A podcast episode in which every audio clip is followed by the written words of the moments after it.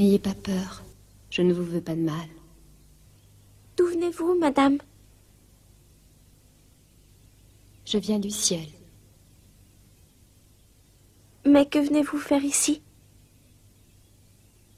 Je suis venue vous dire de venir ici le 13 de chaque mois, à la même heure, pendant six mois. Plus tard, je vous dirai qui je suis et ce que je veux. Vous dites que vous venez du ciel? Et moi, est-ce que j'irai au ciel? Oui, tu iras. Et Jacinta? Elle aussi. Et Francisco? Lui aussi. Mais avant, il devra réciter beaucoup de chapelets.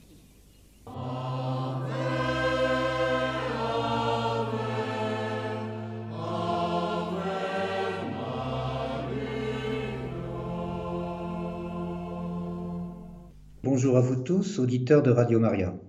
Nous nous retrouvons pour cette émission sur l'appel du message de Fatima, d'après les écrits de Sœur Lucie depuis le Carmel de Coimbra au Portugal. Prions le Seigneur et notre Mère du Ciel en union avec les pastoraux de Fatima, au nom du Père et du Fils et du Saint-Esprit. Amen. Notre Père qui es aux cieux, que ton nom soit sanctifié, que ton règne vienne, que ta volonté soit faite sur la terre comme au ciel. Donne-nous aujourd'hui notre pain de ce jour. Pardonne-nous nos offenses, comme nous pardonnons aussi à ceux qui nous ont offensés. Et ne nous laisse pas entrer en tentation, mais délivre-nous du mal. Amen. Je vous salue Marie, pleine de grâce, le Seigneur est avec vous. Vous êtes bénie entre toutes les femmes, et Jésus, le fruit de vos entrailles, est béni. Sainte Marie, Mère de Dieu, priez pour nous pauvres pécheurs, maintenant et à l'heure de notre mort. Amen. Gloire soit au Père et au Fils et au Saint-Esprit, comme il était au commencement, maintenant et toujours, et dans les siècles des siècles. Amen. Le 13 mai 1982, un an après l'attentat dont il a été victime sur la place Saint-Pierre, Saint Jean-Paul II, pèlerin à Fatima, parlait du message confié par la Vierge Marie à Jacinthe, François et Lucie. Il disait si l'Église a accepté le message de Fatima, c'est surtout parce qu'il contient une vérité et un appel qui, dans leur contenu fondamental, sont la vérité et l'appel de l'Évangile lui-même. Marie est venue à Fatima évangéliser notre siècle. Lucie nous confie. Je m'adresse à ceux qui ont la foi comme à ceux qui n'ont pas le bonheur d'avoir ce don de Dieu, car nous sommes tous des pèlerins qui, consciemment ou inconsciemment, s'acheminent vers l'éternité. Innombrables sont les lettres que vous m'avez envoyées, pleines de questions et de demandes. J'aurais aimé répondre en chacune en particulier, mais, mais comme cela m'est impossible, je réponds à tout en général avec ces appels du message de Fatima, message que Dieu a voulu me confier à l'intention de tous. Je le fais parce que je suis certaine que c'est la volonté de Dieu, reconnue par les instances autorisées, et j'offre pour tous le sacrifice que ce travail demandera de moi.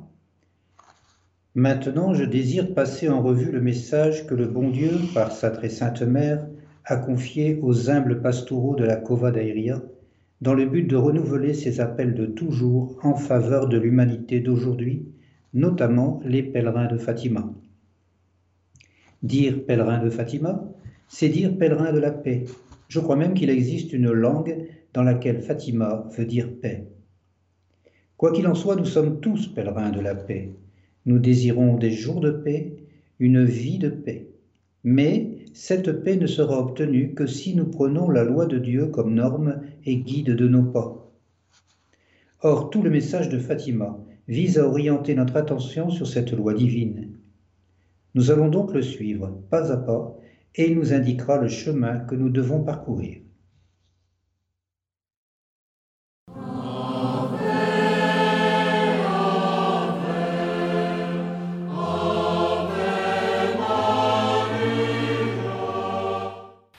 Priez, priez beaucoup, et faites des sacrifices pour les pécheurs, car beaucoup d'âmes vont en enfer, parce qu'elles n'ont personne qui se sacrifie et prie pour elles.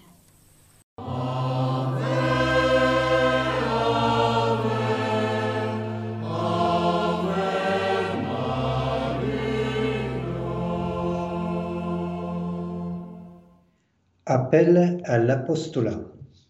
Priez, priez beaucoup et faites des sacrifices pour les pécheurs, car beaucoup d'âmes vont en enfer parce qu'il n'y a personne qui se sacrifie et prie pour elles. Notre-Dame, le 19 août 1917. Dans ce passage, le message nous demande l'apostolat auprès de nos frères. L'apostolat est la continuation de la mission du Christ sur terre. Nous devons coopérer avec le Christ dans son œuvre de rédemption pour le salut des âmes. Il y a l'apostolat de la prière sur lequel tout autre apostolat doit reposer afin d'être efficace et fécond. Il y a l'apostolat du sacrifice, c'est celui qu'accomplissent ceux qui s'immolent et qui renoncent à eux-mêmes en vue du bien de leurs frères. il y a l'apostolat de la charité, qui est la vie du Christ reproduite en nous par le don de nous-mêmes à Dieu au service de notre prochain. Lucie, à une époque où la liberté religieuse est menacée, vivre par la foi, non par la peur, devient très difficile. C'est là un fait d'expérience courante. Combien de fois observons-nous autour de nous des catholiques, jaloux de leur condition de fils de l'Église, ne perdant aucune occasion de proclamer leur foi, et qui, dans le même temps, par leur manière de considérer les idées, les coutumes, les événements, tout ce que la presse, le cinéma, la radio ou la télévision diffusent journellement, ne se différencient en rien des sceptiques, des agnostiques, des indifférents. Ils récitent correctement le credo et au moment de la prière se montrent des catholiques irréprochables. Mais l'esprit qui, consciemment ou non, les anime en toutes circonstances de la vie, est agnostique, naturaliste, libéral. Comme on le voit, il s'agit là d'âmes divisées par des tendances contraires. D'une part, elles éprouvent en elles la séduction de l'ambiance du siècle. D'autre part, elles conservent encore, peut-être par héritage familial, quelque chose de pur, immuable et inextinguible, éclat de la doctrine catholique. Et comme tout état de division intérieure est antinaturel à l'homme, ces âmes essaient de rétablir l'unité et la paix en elles en amalgamant en un seul corps de doctrine les erreurs qu'elles admirent et les vérités avec lesquelles elles ne veulent pas rompre. Que penser de cette tendance à concilier les extrêmes inconciliables et comment y échapper? En premier lieu, nous avons l'apostolat de la prière prier en union avec le Christ pour le salut de nos frères. Jésus-Christ continue à prier sur la terre dans le sacrement de l'autel où il s'offre continuellement au Père comme victime de propitiation pour le salut des hommes. C'est par notre union au Christ dans l'Eucharistie que notre prière s'élève jusqu'à Dieu pour le salut de nos frères. Peu avant de se livrer à la mort, Jésus-Christ a dit à ses disciples, Demeurez en moi comme moi en vous, car hors de moi vous ne pouvez rien faire. Jean 15, 4, 5. Ces paroles signifient que c'est par notre prière que notre apostolat doit porter du fruit. Sans elle, nous ne pouvons rien faire. Dans sa prière au Père, Jésus a dit, Je ne prie pas pour eux seulement, mais aussi pour ceux qui, grâce à leurs paroles, croiront en moi afin que tous soient un.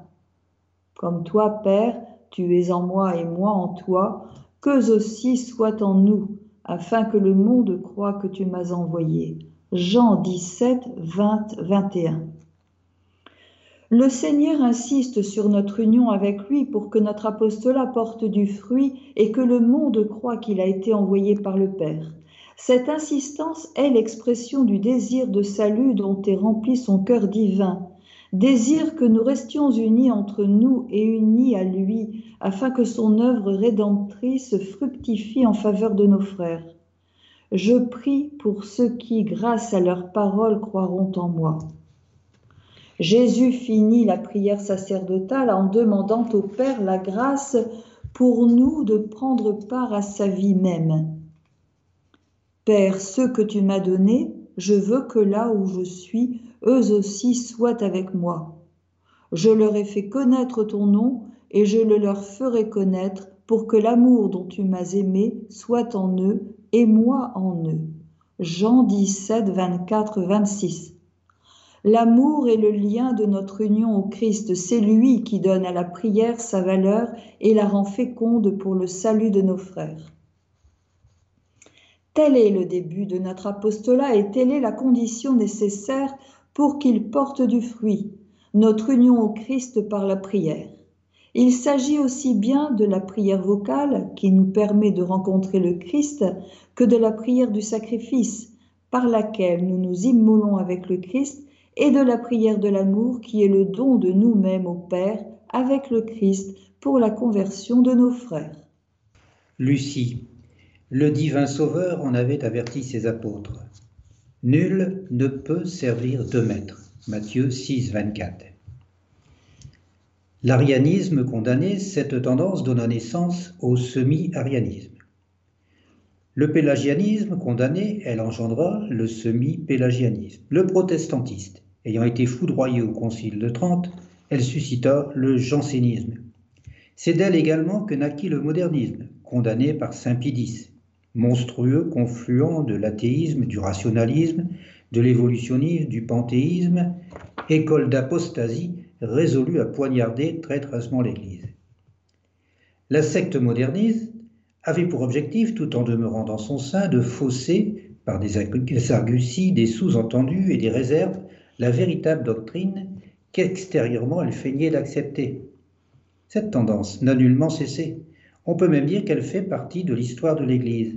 C'est ce que l'on déduit des paroles du souverain pontife, glorieusement régnant dans son discours au prédicateur du Carême à Rome en 1944. Un fait qui toujours se répète dans l'histoire de l'Église est que lorsque la foi et la morale chrétienne s'opposent à de forts courants contraires d'erreurs ou d'appétits viciés, surgissent des tentatives pour vaincre les difficultés au moyen de quelques compromis arrangeants, ou pour les esquiver, ou encore pour fermer les yeux sur elle. Comment Lucie s'y retrouver pour servir Dieu? Jésus-Christ nous en a donné l'exemple.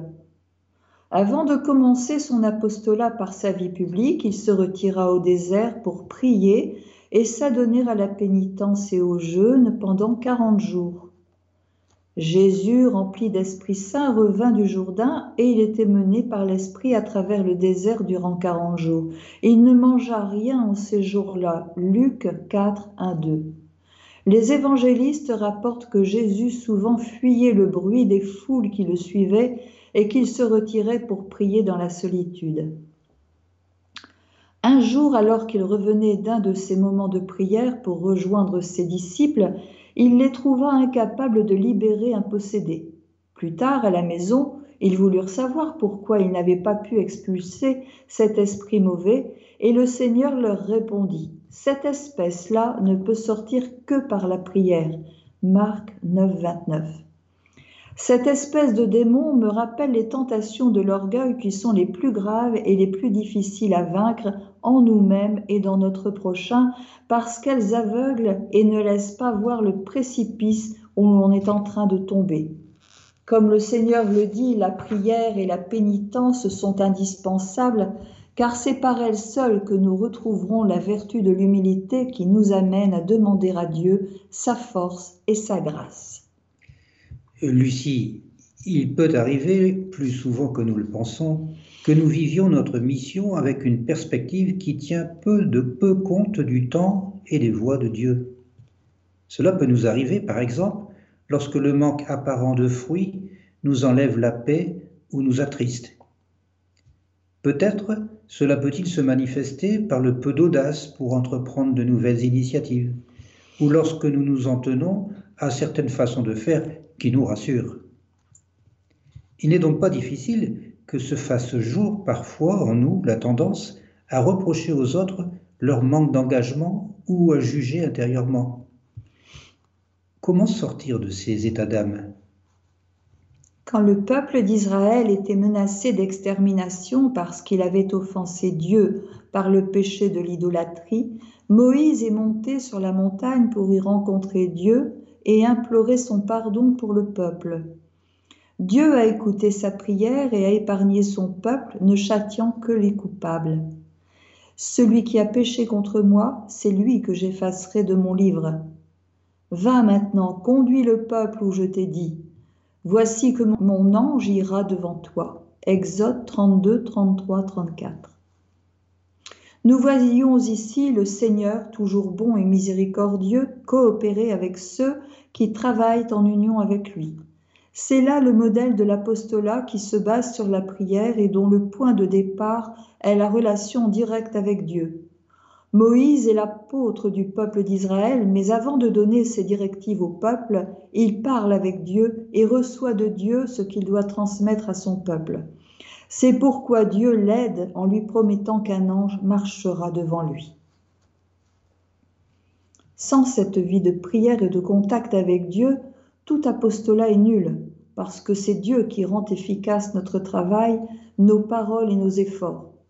C'est pourquoi le message nous dit Priez et sacrifiez-vous, afin que par vos prières, vos paroles, vos exemples, vos sacrifices, vos travaux et votre charité, vous réussissiez à aider vos frères, les aider à se relever s'ils sont tombés, à revenir dans le droit chemin s'ils se sont égarés, à se rapprocher de Dieu s'ils se sont éloignés de lui. Il vous faut les aider à vaincre les difficultés, les dangers et les tentations qui les entourent les séduisent et les égarent. Et combien de nos frères tombent souvent, vaincus parce qu'ils n'ont pas quelqu'un qui prie et se sacrifie pour eux, leur donnant la main et les aidant à suivre un meilleur chemin. Lucie, la tâche est urgente. D'un côté, un danger menace tout le peuple chrétien, les ennemis de Dieu et du genre humain je veux dire le matérialisme athée, après avoir conquis par la violence une grande partie de l'univers, travaille à étendre leur domination sur des territoires toujours plus vastes et, en diffusant leur doctrine, espère non sans raison envahir bientôt le monde entier. L'inégalité des conditions de vie, tant matérielles que spirituelles, met en échec le plan sage et miséricordieux de la divine providence. La vie humaine, par suite du manque de justice sociale et de charité pour des millions d'hommes et de familles, ressemble à un dur purgatoire, pour ne pas dire à un enfer. Cette situation prépare un champ particulièrement fertile aux théories subversives et nous travaillerons en vain à combattre le communisme athée si s'instaure un ordre social juste, selon les principes que les derniers papes ont magnifiquement mis en lumière. Face au communisme athée se dresse une autre forme de matérialisme qu'on pourrait appeler le libéralisme, celui des riches et des possédants qui n'ont pas la foi en Dieu et en Jésus-Christ, ou du moins la laissant de côté ou la reniant dans la vie, surtout dans la vie publique, défendent leurs intérêts et leurs privilèges plutôt que le bien public universel. Ils estiment qu'il faut guérir les maux de l'humanité par des remèdes purement économiques ou matériels, voire par la force, et s'il le fallait, par les armes. Ils ne se rendent pas compte que l'opulence, si son usage ne se conforme pas aux préceptes du décalogue, sert d'aliment au vice, notamment cet égoïsme effréné, à cette cupidité qui font de l'homme un loup pour l'homme, accroissant ainsi les maux que nous déplorons. Trop souvent, à la tyrannie des partis politiques ou de l'État, par laquelle le communisme trompe le prolétariat, ces gens-là substituent la tyrannie de Rust aux moyens illimités, qui livrent des nations entières au tourment de la misère et de la faim, plutôt que de réduire ou de sacrifier pour un temps le profit personnel. Lucie, comment nous y retrouver? Dans ce domaine de l'apostolat, nous avons tous une mission à accomplir qui nous a été confiée par Dieu. Nous sommes tous responsables de notre prochain. Par le baptême, nous participons au sacerdoce du Christ Sauveur, tout comme nous sommes devenus membres de son corps mystique, avec une place et des devoirs qui nous incombent. Les hommes n'ont pas été créés comme des étrangers les uns envers les autres, appelés à s'ignorer éternellement. Ils sont des êtres solidaires et des frères qui s'aiment, s'entraident et se réunissent autour du Père qui chaque jour veille à leur nourriture et à leurs vêtements. De lui, ils reçoivent la même bénédiction et ils s'orientent vers la même destinée, la maison du Père.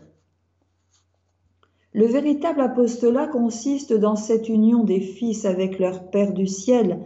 Elle est grâce et porte du salut.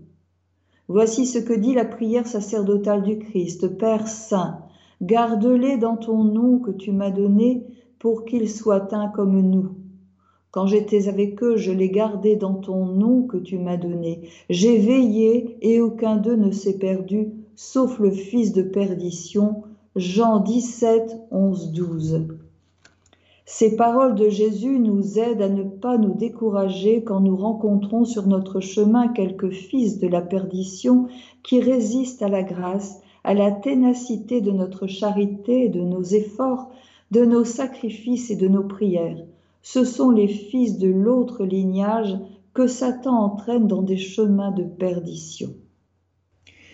Lucie, dans nombre de pays, non seulement dans ceux que nous appelons les missions, mais aussi dans les pays dits chrétiens, le ferment évangélique confié à l'Église ne fait pas lever la masse. On a pu dire que le levain n'était pas mêlé à la pâte, mais déposé à côté d'elle. La foule des prolétaires, aveuglée par le matérialisme, la plupart du temps ne connaît pas l'Église. Elle se représente celle-ci, ou bien comme l'Église des seuls riches, quel pauvre pense-t-il jouit de loisirs et d'un train de vie suffisant pour pouvoir la fréquenter, ou bien comme la simple dispensatrice d'un certain nombre de rites. Ils n'ont guère l'impression d'avoir entendu en elle l'envoyé du Père des miséricordes, la messagère des béatitudes sur terre et dans la vie éternelle. Cette situation varie avec les pays, mais dans beaucoup de villes ou de centres industriels, les prolétaires qui confessent la foi et qui en vivent sont en si petit nombre que l'on trouverait aisément plus de croyants dans les pays d'émission. Apostats et indifférents ne manquent pas parmi les riches, mais la proportion en est bien supérieure dans le prolétariat. Or, il m'a envoyé annoncer la bonne nouvelle aux pauvres et guérir ceux qui ont le cœur broyé. L'amour du Christ nous presse.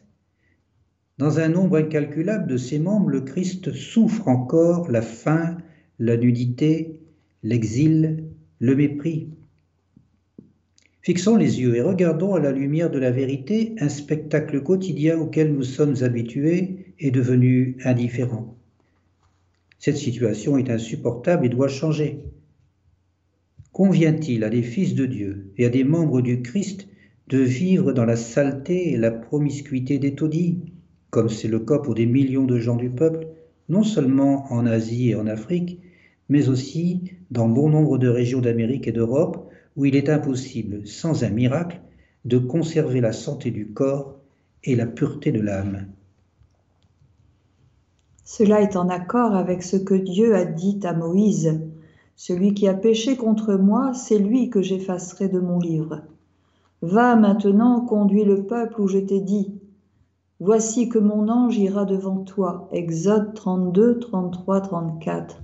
Parce que quelques-uns s'obstinent dans le mal, le Seigneur, toujours miséricordieux, ne fait pas périr les autres, mais ordonne à Moïse de continuer son apostolat en conduisant le peuple par les chemins du Seigneur.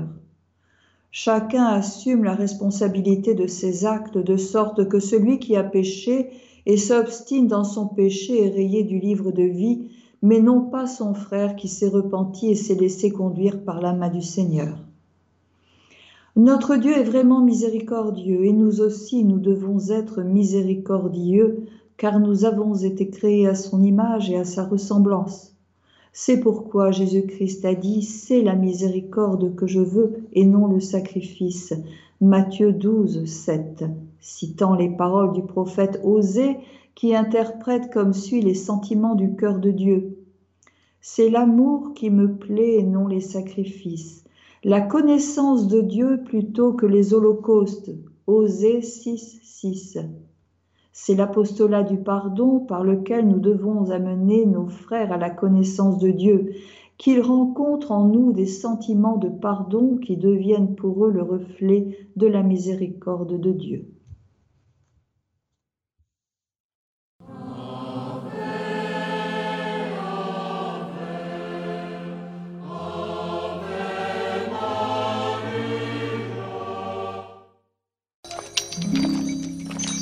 Peux plus marcher.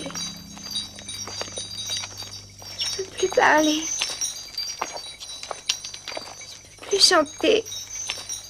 Moi, j'ai plus de force pour avancer. Non plus. Mais qu'est-ce que ça peut faire? L'ange est tellement beau. Mon Dieu, je crois, j'adore, j'espère et je vous aime. Je vous demande pardon pour ceux qui ne croient pas, qui n'adorent pas, qui n'espèrent pas et ne vous aiment pas.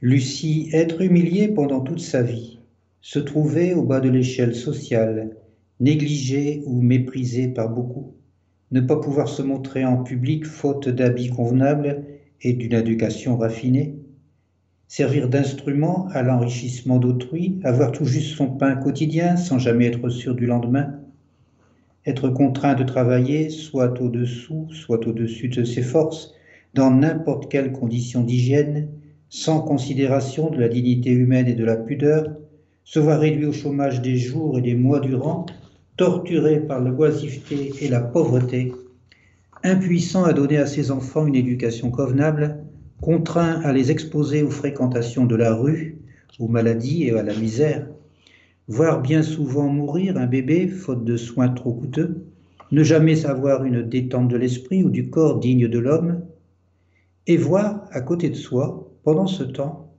ceux pour qui l'on travaille vivre dans l'abondance, s'accordant le confort, le superflu, s'adonnant à la culture désintéressée et aux arts, comblés d'honneur, commandant, occupant les premières places, comment dans notre apostolat générer l'envie du pardon Pensons que Dieu a fait dépendre son pardon de la mesure selon laquelle nous pardonnons à ceux qui nous ont offensés.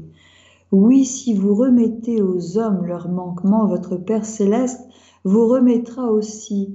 Mais si vous ne remettez pas aux hommes, votre Père non plus ne vous remettra pas vos manquements. Matthieu 6, 14, 15. Cette exigence de pardonner à notre prochain nous oblige à vaincre les tentations de l'orgueil qui mènent à la vengeance. C'est une loi dictée par Dieu déjà dans l'Ancien Testament. Tu ne te vengeras pas, tu ne garderas pas de rancune envers les enfants de ton peuple. Tu aimeras ton prochain comme toi-même. Je suis le Seigneur. Lévite 19, 18. Comme Dieu nous l'ordonne ici, nous devons opposer à la tentation de la vengeance, du mépris ou de la froideur, l'apostolat de la charité qui implique le pardon, tout comme nous devons opposer le bien au mal et prier pour ceux qui nous persécutent. Nous devons imiter Jésus-Christ qui, sur la croix, a demandé pardon au Père pour ceux qui l'ont outragé, maltraité et crucifié. Père, pardonne-leur, ils ne savent pas ce qu'ils font. Luc 23, 24. Et les paroles du Seigneur ne nous laissent pas de doute. Quand vous êtes debout en prière, si vous avez quelque chose contre quelqu'un, remettez-lui afin que votre Père qui est aux cieux vous remette aussi vos offenses. Marc 11, 25. Et dans un autre passage, le Seigneur nous dit, Aimez vos ennemis, faites du bien à ceux qui vous haïssent, bénissez ceux qui vous, qui vous maudissent, priez pour ceux qui vous diffament. Luc 6, 27, 28. Ce pardon est le fruit de la charité qui brûle dans le cœur du Christ et qui doit animer notre apostolat auprès de nos frères. Je suis venu jeter un feu sur la terre, et comme je voudrais que déjà il fût allumé. Luc 12, 49. Mais cet appel du message a encore un autre aspect que notre apostolat doit aussi avoir. Notre-Dame, dans la réponse à une question concernant la destination des dons que le peuple faisait à l'endroit des apparitions, quand il s'acquittait de ses promesses, a dit Faites deux brancards de procession. Tu porteras l'un avec Jacinta et deux autres petites filles habillées de blanc, l'autre que Francisco le porte avec trois autres petits garçons vêtus d'une aube blanche. L'argent des brancards est pour la fête de Notre-Dame du Rosaire, et ce qui restera sera pour aider à la construction de la chapelle que l'on fera faire. Notre-Dame, le 19 août 1917. Les brancards dont le message parle ici, ce ne sont pas ceux qui portent les statues, mais ils étaient destinés à emmener dans une procession collective les dons que le peuple offrait au Seigneur. En effet, le peuple avait l'habitude de remercier Dieu pour ses bienfaits en offrant le fruit de leur récolte selon les moyens de chacun. Ces offrandes étaient recueillies par les cérémoniaires qui les plaçaient sur des brancards qu'on emmenait en procession les jours de grande solennité. Après la messe solennelle, elles étaient portées en procession et offertes à Dieu en guise de remerciement pour les bienfaits reçus et pour les dépenses du culte. Il est clair que Notre-Dame, dans sa réponse, a montré comment ce simple geste d'action de grâce était agréable à Dieu. Nous aussi, nous devons avoir envers Dieu des attentions et de la reconnaissance, et également le souci d'intervenir pour aider et soutenir le culte public qu'on lui rend. Il faut souligner que ce geste demandé par le message nous associe à nos frères. Avec eux, nous devons offrir à Dieu nos dons, nos remerciements, nos prières et nos sacrifices. Cela est un geste de collaboration qui anime et renforce l'apostolat, nous rendant apôtres les uns des autres.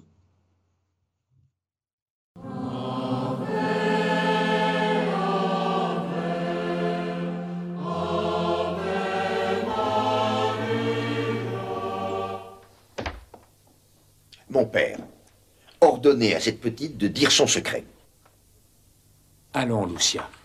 Dis-moi ce que tu sais. Tu vas aller en enfer, ma petite, pour avoir dit tous ces mensonges. Si le monsieur dit que tous ceux qui ont menti se retrouvent en enfer, je n'irai pas pour ça. Parce que je n'ai pas dit de mensonge. Je dis ce que j'ai vu et ce que la dame m'a confié.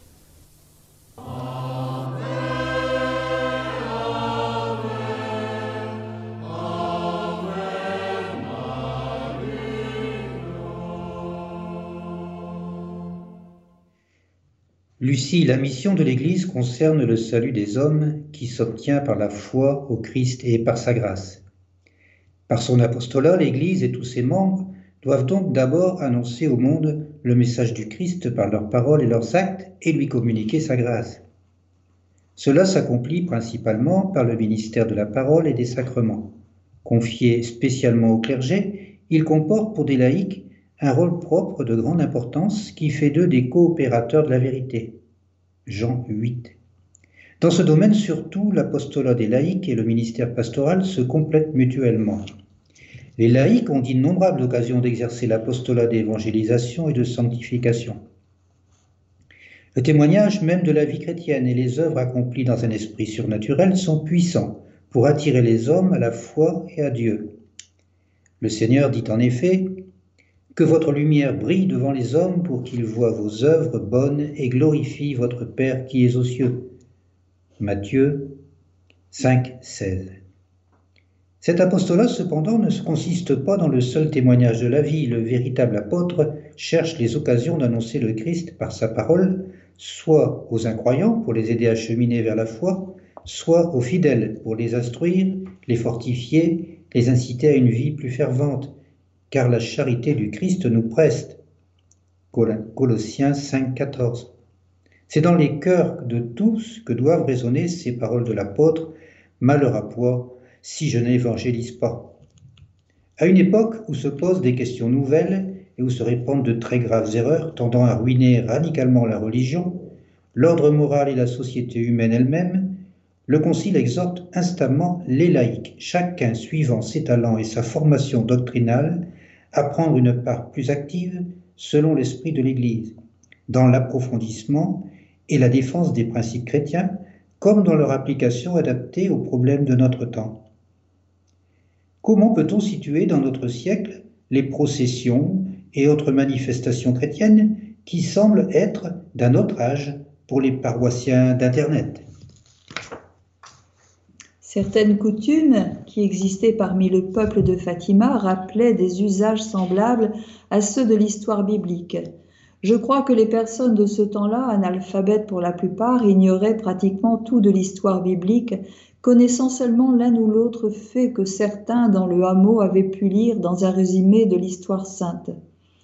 C'était du moins mon cas, et ce n'est que bien des années plus tard qu'il m'a été possible de lire la Sainte Bible, et alors seulement j'ai pénétré le sens intime du message et sa relation avec la parole de Dieu. Sur cet aspect de l'apostolat et sur les points de convergence entre l'histoire biblique et les coutumes des gens de Fatima, rappelons ces prescriptions de Dieu à son peuple. Le Seigneur parla à Moïse et dit, le dixième jour de ce septième mois, c'est le jour des expiations. Il y aura pour vous une sainte assemblée. Vous jeûnerez, vous offrirez un mets au Seigneur.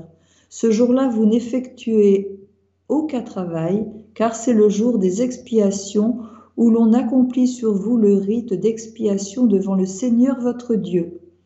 Oui, quiconque ne jeûnera pas ce jour-là sera retranché des siens, Quiconque fera un travail ce jour-là, je le supprimerai du milieu de son peuple.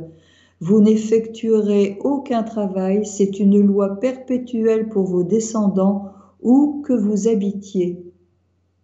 Lévites 23, 26, 31. Il n'est pas difficile de voir dans ce dixième jour du septième mois les dimanches et les jours de fête que l'Église veut voir consacrés à Dieu. Ces jours-là, donc, nous avons l'obligation d'observer cette loi du Seigneur. Ce sont des jours où nous devons rendre un culte à Dieu, où nous devons lui offrir nos prières et nos sacrifices.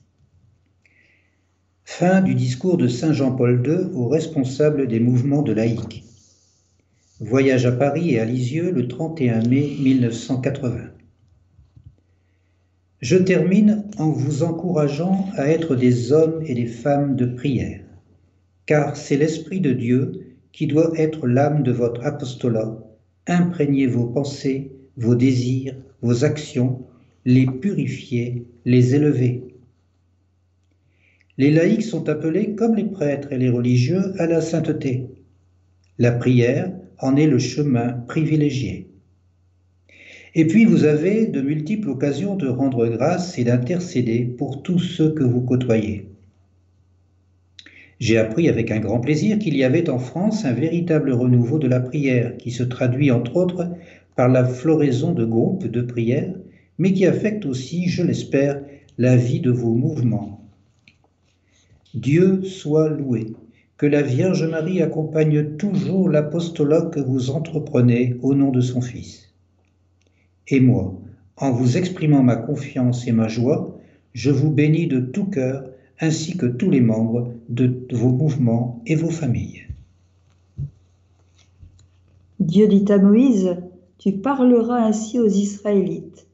Tu me feras un autel de terre sur quoi immoler tes holocaustes et tes sacrifices de communion, ton petit et ton gros bétail. En tout lieu mon nom sera rappelé, je viendrai à toi et je te bénirai. Exode 20, 22, 24. Je ne sais pas quelle est l'interprétation que les théologiens de l'Église donnent de ce passage de la Sainte Écriture. Pour moi, il possède une beauté qui enchante parce qu'il nous montre la suavité de l'amour paternel de Dieu. Et puisque nous faisons partie dans le Christ de la descendance du peuple élu, alors ces paroles nous seront dites aujourd'hui à nous aussi. En tout lieu où mon nom sera rappelé, je viendrai à toi et je te bénirai. Dieu semble agir envers nous comme un père attentif au balbutiement de son petit enfant, et dès que celui-ci prononce son nom, il court vers lui, le prend dans ses bras, le couvre de caresses et l'embrasse.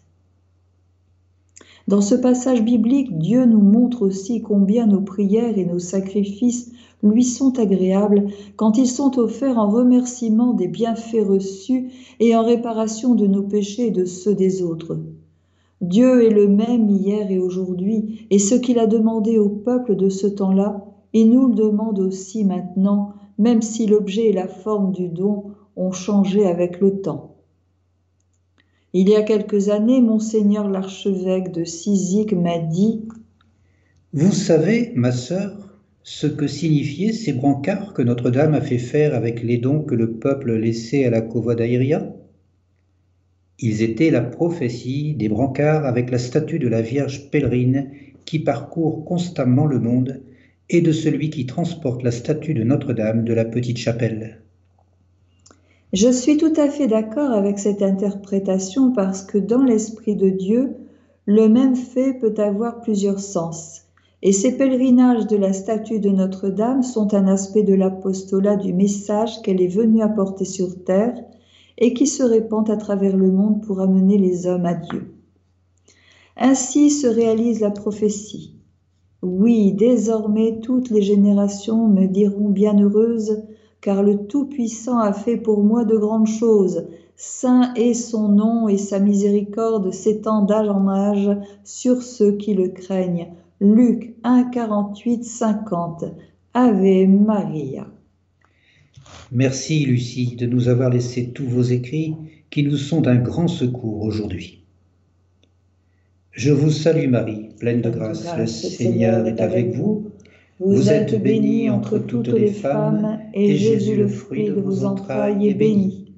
Sainte Marie, Mère de Dieu, priez pour nous pauvres pécheurs, maintenant et à l'heure de notre mort. Amen. Prions le Seigneur pour que nous aidions nos frères dans la souffrance, afin que celle-ci change de signe. Au lieu d'être source de révolte, elle devient chemin de rédemption. Prions ensemble avant de nous quitter afin de réaffirmer notre foi. Je crois en Dieu, le Père Tout-Puissant, Créateur du ciel et de la terre, et en Jésus-Christ, son Fils unique, notre Seigneur, qui a été conçu du Saint-Esprit, est né de la Vierge Marie, a souffert sous Ponce Pilate, a été crucifié, est mort, a été enseveli, est descendu aux enfers. Le troisième jour est ressuscité des morts, est monté aux cieux, est assis à la droite de Dieu le Père Tout-Puissant, d'où il viendra juger les vivants et les morts. Je crois en l'Esprit Saint, à la Sainte Église catholique, à la communion des saints, à la rémission des péchés, à la résurrection de la chair, à la vie éternelle. Amen. Au nom du Père et du Fils et du Saint-Esprit. Amen.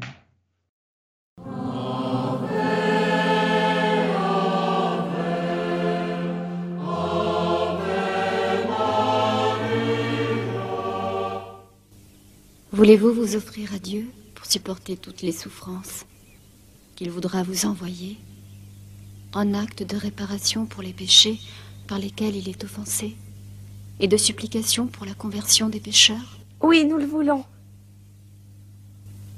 Vous aurez beaucoup à souffrir, mais la grâce de Dieu sera votre réconfort.